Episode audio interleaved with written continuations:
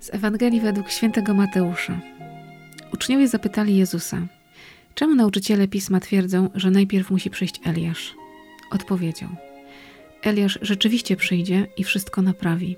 Wiedzcie jednak, że Eliasz już przyszedł, ale go nie rozpoznali i postąpili z nim tak, jak się im podobało.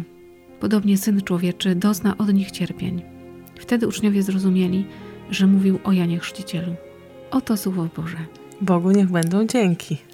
Cześć Boże, Ewa. Cześć, cześć, Cześć, ale się cieszę, że dzisiaj się na kawie widzimy. Z Ewangelią, którą już wspólnie, zanim tą kawę tutaj sobie postawiłyśmy na stole, określiłyśmy, że najkrótsza i jedna z trudniejszych chyba. Na szczęście nie trzeba być ekspertem, bo można by się długo zastanawiać, o co chodzi. Eliasz był, I y, ma, ma ton- przyjść, ale on już przyszedł.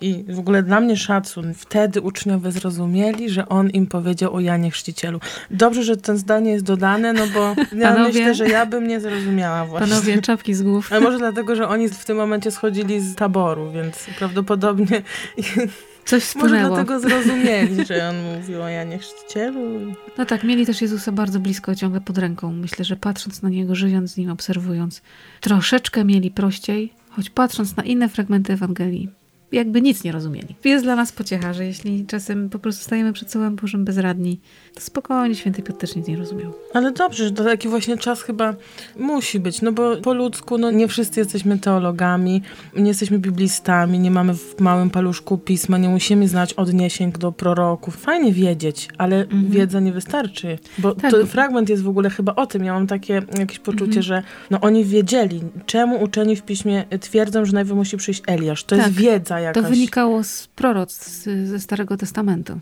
Tak było określone. Zanim będzie Mesjasz, musi być Eliasz. No i się spodziewali Eliasza, być może takiego samego Eliasza. A no Jan Chrzciciel też był swego rodzaju Eliaszem. Jego tak. surowość. W pierwszym czytaniu dzisiaj jest, że przyszedł Eliasz, prorok jak ogień. To Mhm. musiał być taki prorok, no, że Jaki to musiał być mężczyzna, który pociągnął za sobą tłumy na pustynię? Jak bardzo musiał być mocny, jaki musiał być, że ludzie go słuchali z zapartym tchem, a jednocześnie on powiedział: Przyjdzie po mnie ten, którym nie jestem godzien, że myka u sandałku zawiązać. Czyli jaki wielki przyjdzie po mnie. Czyli Eliasz, wielki prorok, jak ogień, mocarz, i Jan Chrzciciel, który po prostu poruszył wtedy ludzi tamtego świata, a oni wszyscy są tylko zapowiedzią Chrystusa. on przyjdzie i naprawi wszystko. To jest też dla mnie takie niesamowite, bo o to może chodzi też w Adwencie, że przed przyjściem Pana trzeba coś naprawić w sobie. Tego tekstu właśnie to wypływa, że przyjdzie Eliasz i naprawi wszystko i co ja mam do naprawienia, żeby sobie uświadomić to, że no mam, jeny, ja w tym Adwencie, y, w tym roku w ogóle y, myślę, że mam tyle rzeczy do naprawienia, że aż ciężko o tym mówić co, bo to są no wielkie sprawy, ale no trzeba to wszystko naprawić. I ja sama Mhm. tego nie naprawię. przyjdzie Eliasz i on naprawi, bo my to jesteśmy takie zochy samochy, nie? Wszystko sami sobie tam, no to no, coś krzywo wisi w środku, tam w serduchu, to tam jakimś gwoździkiem tu się podczepi, tu się kijaszkiem podeprze, jakoś to będzie. Pan Bóg mówi, nie, nie, nie, to remoncik robimy. Bo ty nie jesteś fachowcem od remontów wewnętrznych, tylko potrzebny jest Eliasz, prorok jak ogień. Tylko żeby go poznać i, i nie postąpić z nim tak, jakbym ja chciała. Tak jak w tej Ewangelii, no nie rozpoznali go i postąpili z nim tak, No jak tak, sami bo, chcieli. bo przecież Jana Chrzciciela ludzie słuchali, Herod go chciwie słuchał, jest nawet tak w Ewangelii, że chętnie słuchał z, z jakimś zaciekawieniem, ale do momentu, w którym Jan Chrzciciel dotknął rzeczy, które trzeba naprawić, powiedział Mhm. Herodzie, nie żyjesz dobrze, musisz to zmienić i wtedy coś pękło. I jak często Pan Bóg do mnie przychodzi i mówi, pięknie, że mnie słuchasz, cudownie, że się wzruszasz, że śpiewamy piosenki, chwała Panu, Alleluja, i msza akademicka, ale teraz naprawiamy. Żebyśmy się nie klepali po główkach, po ramionach i ach, jak, super, jak nam fajnie pięknie jest. w tym kościele jest, tak?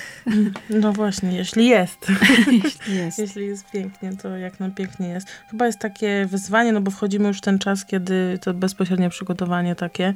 Jutro niedziela W poniedziałek ostatnia prosta. i teraz trzeba się wziąć istotnie do sprawy, więc ci, którzy przespali adwent, no jest czas na nowe, nie? Zaczyna się nowy okres w adwencie, trzeba się wziąć. Postanowienie, może nawet drugie, jeżeli poległo coś, nieważne, bo dzisiaj Pan przychodzi z takim słowem, słowem o naprawianiu. Na Janie Chrzcicielu skończył się pewien czas. prorokowania, mówienia o tym, co będzie. Od Jana Chrzciciela jest czas obietnic, wypełniania tych obietnic i my żyjemy w tym czasie. Tylko czy my wierzymy? Czy my czasem nie żyjemy ciągle w Starym Testamencie? My ciągle czekamy na pewne proroctwa, zamiast uwierzyć w to, że one się właśnie wypełniają, wszystkie że Bóg do nas przychodzi, że Bóg nas miłuje, że Bóg nas wybawi, że On jest wojownikiem, który za nas walczy, który rozgromi wszystkich naszych nieprzyjaciół, który nas zbawi, który nam da życie. Czy ja w to wierzę? Często zatrzymujemy się na tym etapie właśnie, że jak uwierzysz Bogu, to będzie już dobrze. Te obietnice nie zawsze są związane z tym, że będzie super, że on właśnie, że On Mhm. mnie teraz wybawi od moich nieprzyjaciół, tak pięknie powiem to biblijnie.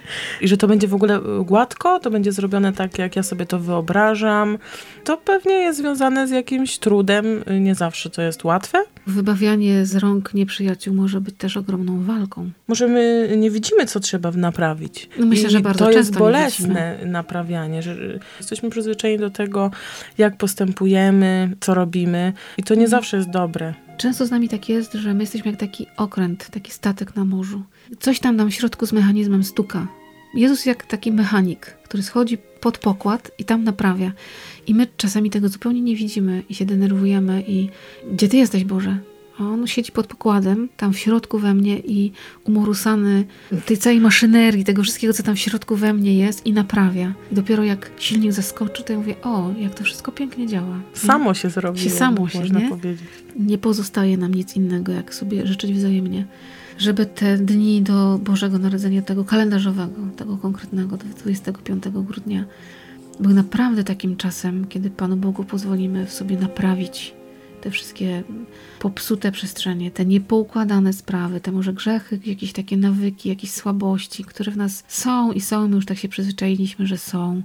I tak nawet może czasami zupełnie zapominamy o nich. Może to jest taki moment, w którym mm, trzeba wprawdzie przed Panem Bogiem stanąć w sakramencie pojednania i powiedzieć Mu, tu mnie boli. I nawet powiedzieć Mu, ja Cię nie rozumiem. Ja Cię nawet nie wiem, czy dobrze kocham. Wydaje mi się, że nie. Żeby się też tego nie bać, bo to jest prawda. I wtedy Pan Bóg ma przestrzeń do tego, żeby wejść w nasze życie. Żebyśmy zrozumieli w końcu, choć to rozumienie będzie pewnie zupełnie inne niż nam się wydaje. Niech nas dzisiaj Pan Bóg prowadzi i nam wyjaśnia, na ile jesteśmy w stanie dzisiaj zrozumieć. Niech nas naprawia. Tak. Podoba mi się ten obraz Jezusa mechanika. Trafił do mnie bardzo. Złaź pod pokład i rób swoje. Amen. Amen.